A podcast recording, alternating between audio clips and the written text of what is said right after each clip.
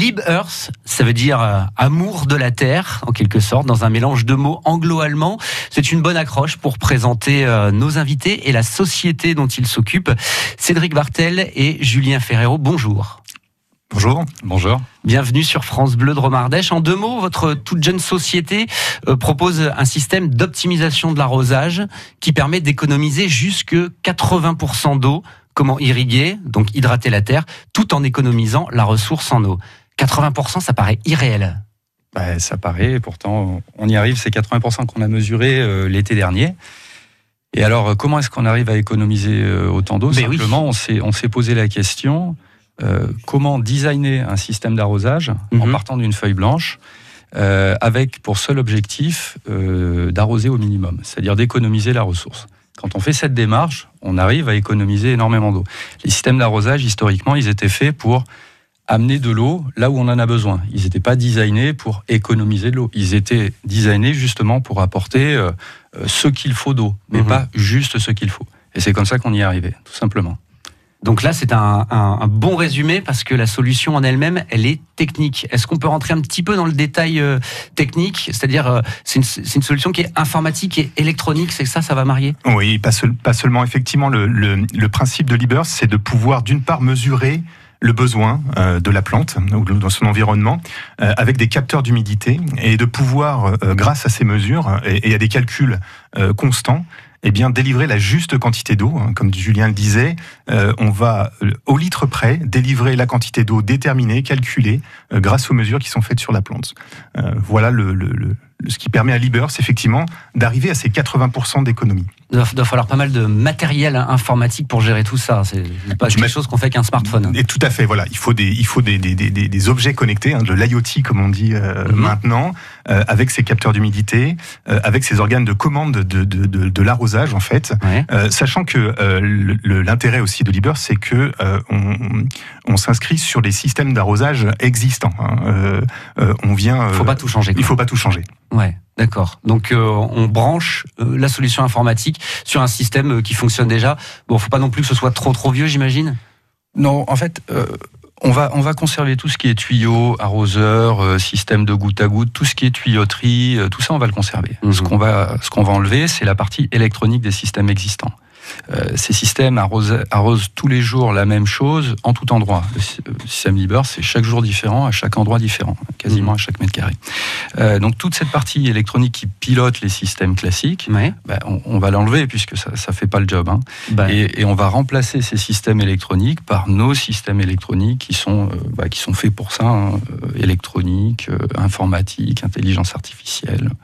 Voilà, l'idée c'est de pouvoir, grâce à l'informatique, prendre en compte euh, des choses qui sont pas ou mal prises en compte, notamment la météo, hein, euh, les précipitations, mhm. euh, d'une part, et puis d'autre part, apporter dans ces systèmes, comme Julien le disait, aussi l'intelligence de pouvoir arroser tel type de plante d'une certaine manière, tel autre type de plante d'une certaine manière. C'est pour ça que l'enjeu technologique pour Libers, il n'est pas seulement informatique, électronique, il est aussi agronomique.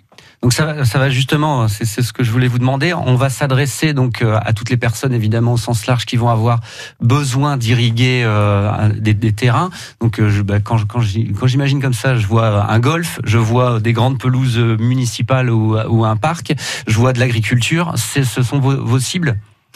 Alors il faut distinguer trois choses. La, la, la première des choses, c'est pour qui ça peut fonctionner. Mhm. Alors là, c'est très simple, c'est pour tout le monde. Ouais. Hein, c'est euh, très clairement, on peut faire l'espace paysager, de l'agricole, de l'arboriculture, de la truffe. Tout le monde a besoin d'eau pour irriguer. Et, dès, qu'il y a une plante, on peut, on peut, on peut s'adresser à eux.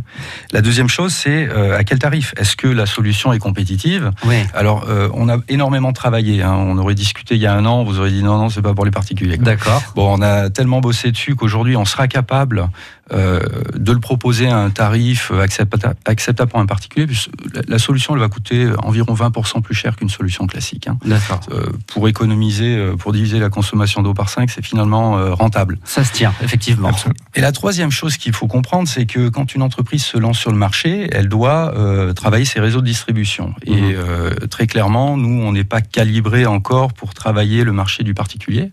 Donc on va se concentrer sur des marchés professionnels qui sont plus faciles à attaquer en termes de distribution, golf, euh, puis euh, monde agricole, et le particulier arrivera d'ici euh, une petite année, on espère.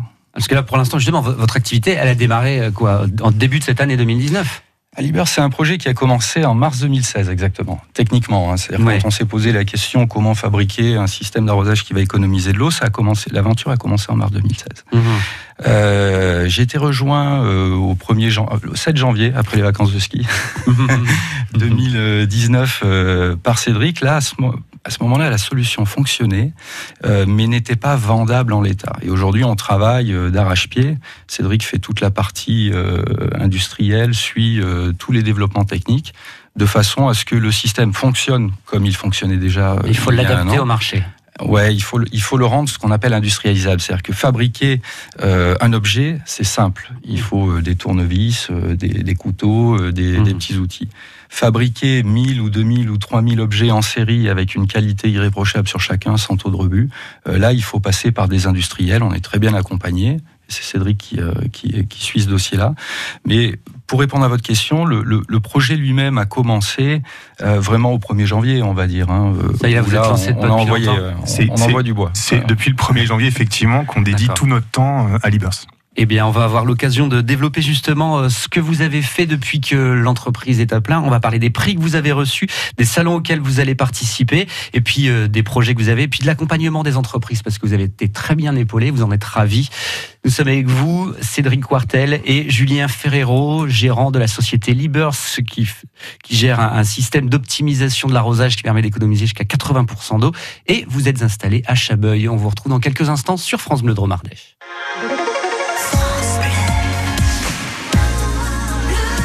France Bleu Dromardèche. France Bleu.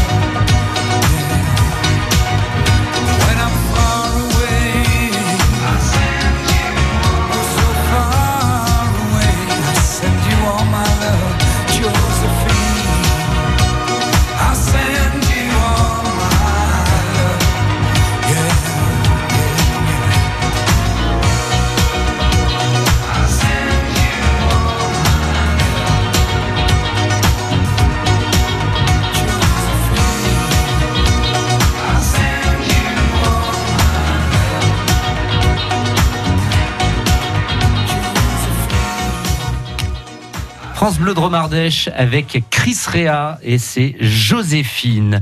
L'invité, les invités de France Bleu Dromardèche midi, ce sont Cédric Voirtel et Julien Ferrero, gérant de la société Lib Earth, qui propose un système d'optimisation de l'arrosage qui permet d'écouter jusque 80% d'eau. Oui, c'est un chiffre qui paraît assez incroyable. Ça veut dire que, on se demande d'ailleurs euh, si on peut économiser 80%. Euh, ça veut dire qu'on a, on doit, on doit gaspiller euh, en temps normal énormément s'il y a moyen d'optimiser autant. Alors, c'est un système qui est reconnu. Hein, c'est pas juste un chiffre de l'ESBROUF puisque vous avez déjà obtenu plusieurs récompenses. Une avec l'INRA, c'est l'Institut national de la recherche agronomique. Vous avez été primé au mondial de l'invention de, Genève cette année. Et puis, une récompense avec le CNRS également qui cherche dans un, challenge qui cherche à rapprocher les entreprises et les laboratoires. Euh, se présenter à ce genre de concours, messieurs, ça fait partie euh, du développement aussi de, l'entreprise, euh, avoir de la, de la visibilité et se faire connaître, c'est ça? Le premier, c'était euh, celui du cluster VG Police, c'est-à-dire de, l'INRA. Euh, je l'ai fait simplement parce que euh, on était autour du 15 décembre. Je savais que dans 15 jours, j'allais lancer, lancer cette, entreprise.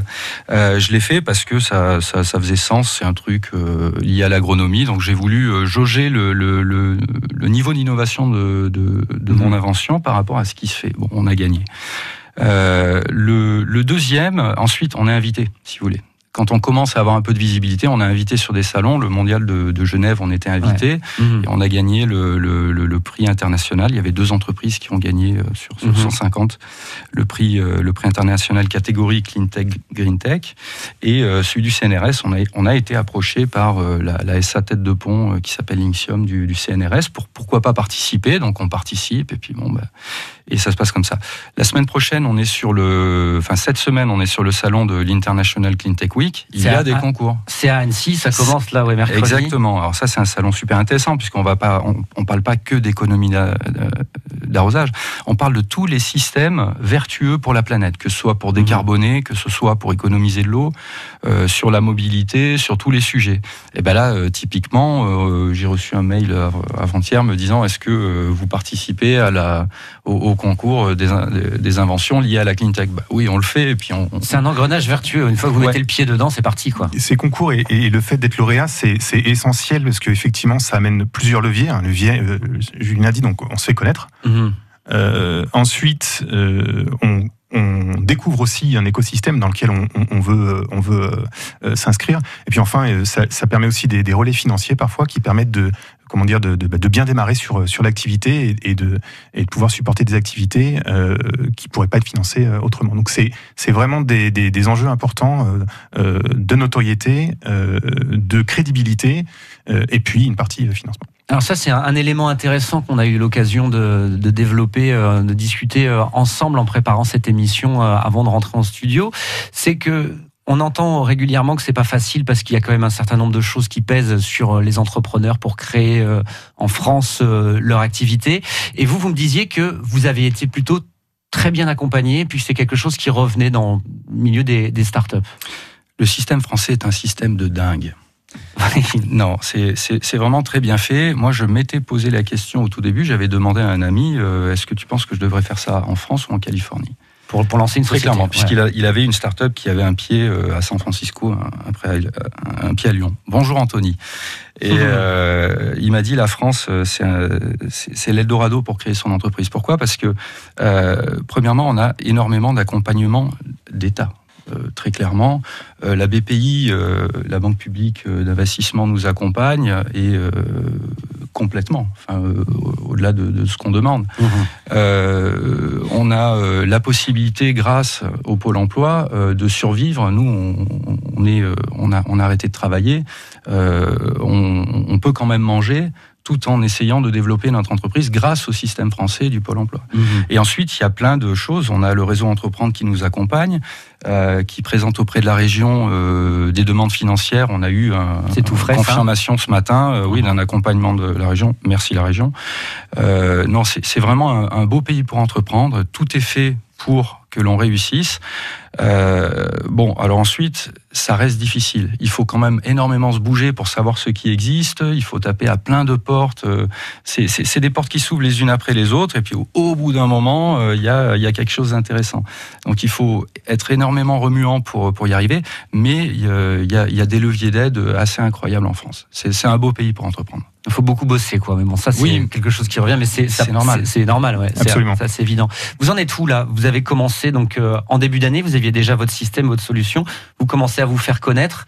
Euh, vous disiez en début d'émission que vous commenciez aussi à plancher sur des systèmes qui puissent être intéressants pour les particuliers, c'est-à-dire euh, financièrement abordables. Qu'est-ce que ça donne, là, six mois après lancement? Aujourd'hui, on a, on a quelques installations chez ce qu'on appelle des, des, early adopters, donc des, des, gens qui nous font confiance pour euh, installer les, premiers équipements euh, et les tester avec nous. Hein, on ne peut pas parler de vente aujourd'hui encore sur ces sujets-là. D'accord. Euh, donc on apprend beaucoup avec ces gens. en même temps, on travaille, on le disait tout à l'heure, à l'industrialisation hein, de, notre, de notre système, puisqu'il faut le rendre robuste, apporter de la qualité pour pouvoir le vendre en grand nombre et le déployer partout où on veut le déployer. Donc on en est là aujourd'hui. Euh, on apprend avec nos early adopters et on travaille avec des industriels qu'on peut citer comme des partenaires aussi, parce que ce sont des gens euh, qui ont une, grosse force de frappe, de vrais industriels euh, qui nous épaulent et qui nous permettent de travailler à notre solution et à sa robustesse dans, dans le temps. Et malheureusement, on n'aura pas le l'occasion de développer davantage dans cette émission sur cette thématique de l'environnement sur laquelle j'aurais voulu passer plus de temps avec vous, messieurs. Mais je voudrais revenir sur ce chiffre qu'on a lancé à plusieurs reprises et notamment au début de cette émission. 80%. Ça paraît tellement hallucinant. En fait, ça veut dire qu'il n'y avait pas assez de, réflexion sur euh, notre consommation d'eau euh, pour euh, l'irrigation auparavant. Je vais vous donner un exemple tout bête.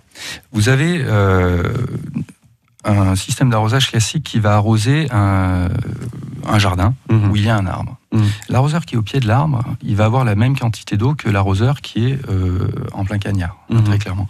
Euh, pas avec notre système, mais avec un système classique. Et cet arroseur au pied de l'arbre, on se doute bien, bon, on a calculé qu'il a besoin d'à peu près 10 fois moins d'eau que l'autre. Hein, donc là, on serait sur 90% d'économie sur cet arroseur. Et en plus, un système classique va lui, va lui donner la même quantité d'eau chaque jour. Il va arroser, par exemple, 40 minutes chaque jour. Euh, notre système, un jour, ça va être 20 minutes, un jour, ça va être effectivement 40 minutes. Mhm. Et il y, a, un effet levier euh, d'un facteur sur l'autre qui fait que des fois, euh, là où on a besoin d'un mètre cube avec un système classique, 100 euh, litres vont, vont suffire avec notre système. Et on arrive à 80 en moyenne sur les espaces paysagers. Alors, on fera pas du 80 sur un terrain de foot. On va plutôt être à 50%. Pourquoi? Parce que euh, chaque mètre carré a à peu près les mêmes besoins sur un mhm. terrain de foot. Mais sur un espace paysager où il y a des arbres, des pentes, des abris, euh, mhm. là, on arrive assez facilement à 80%.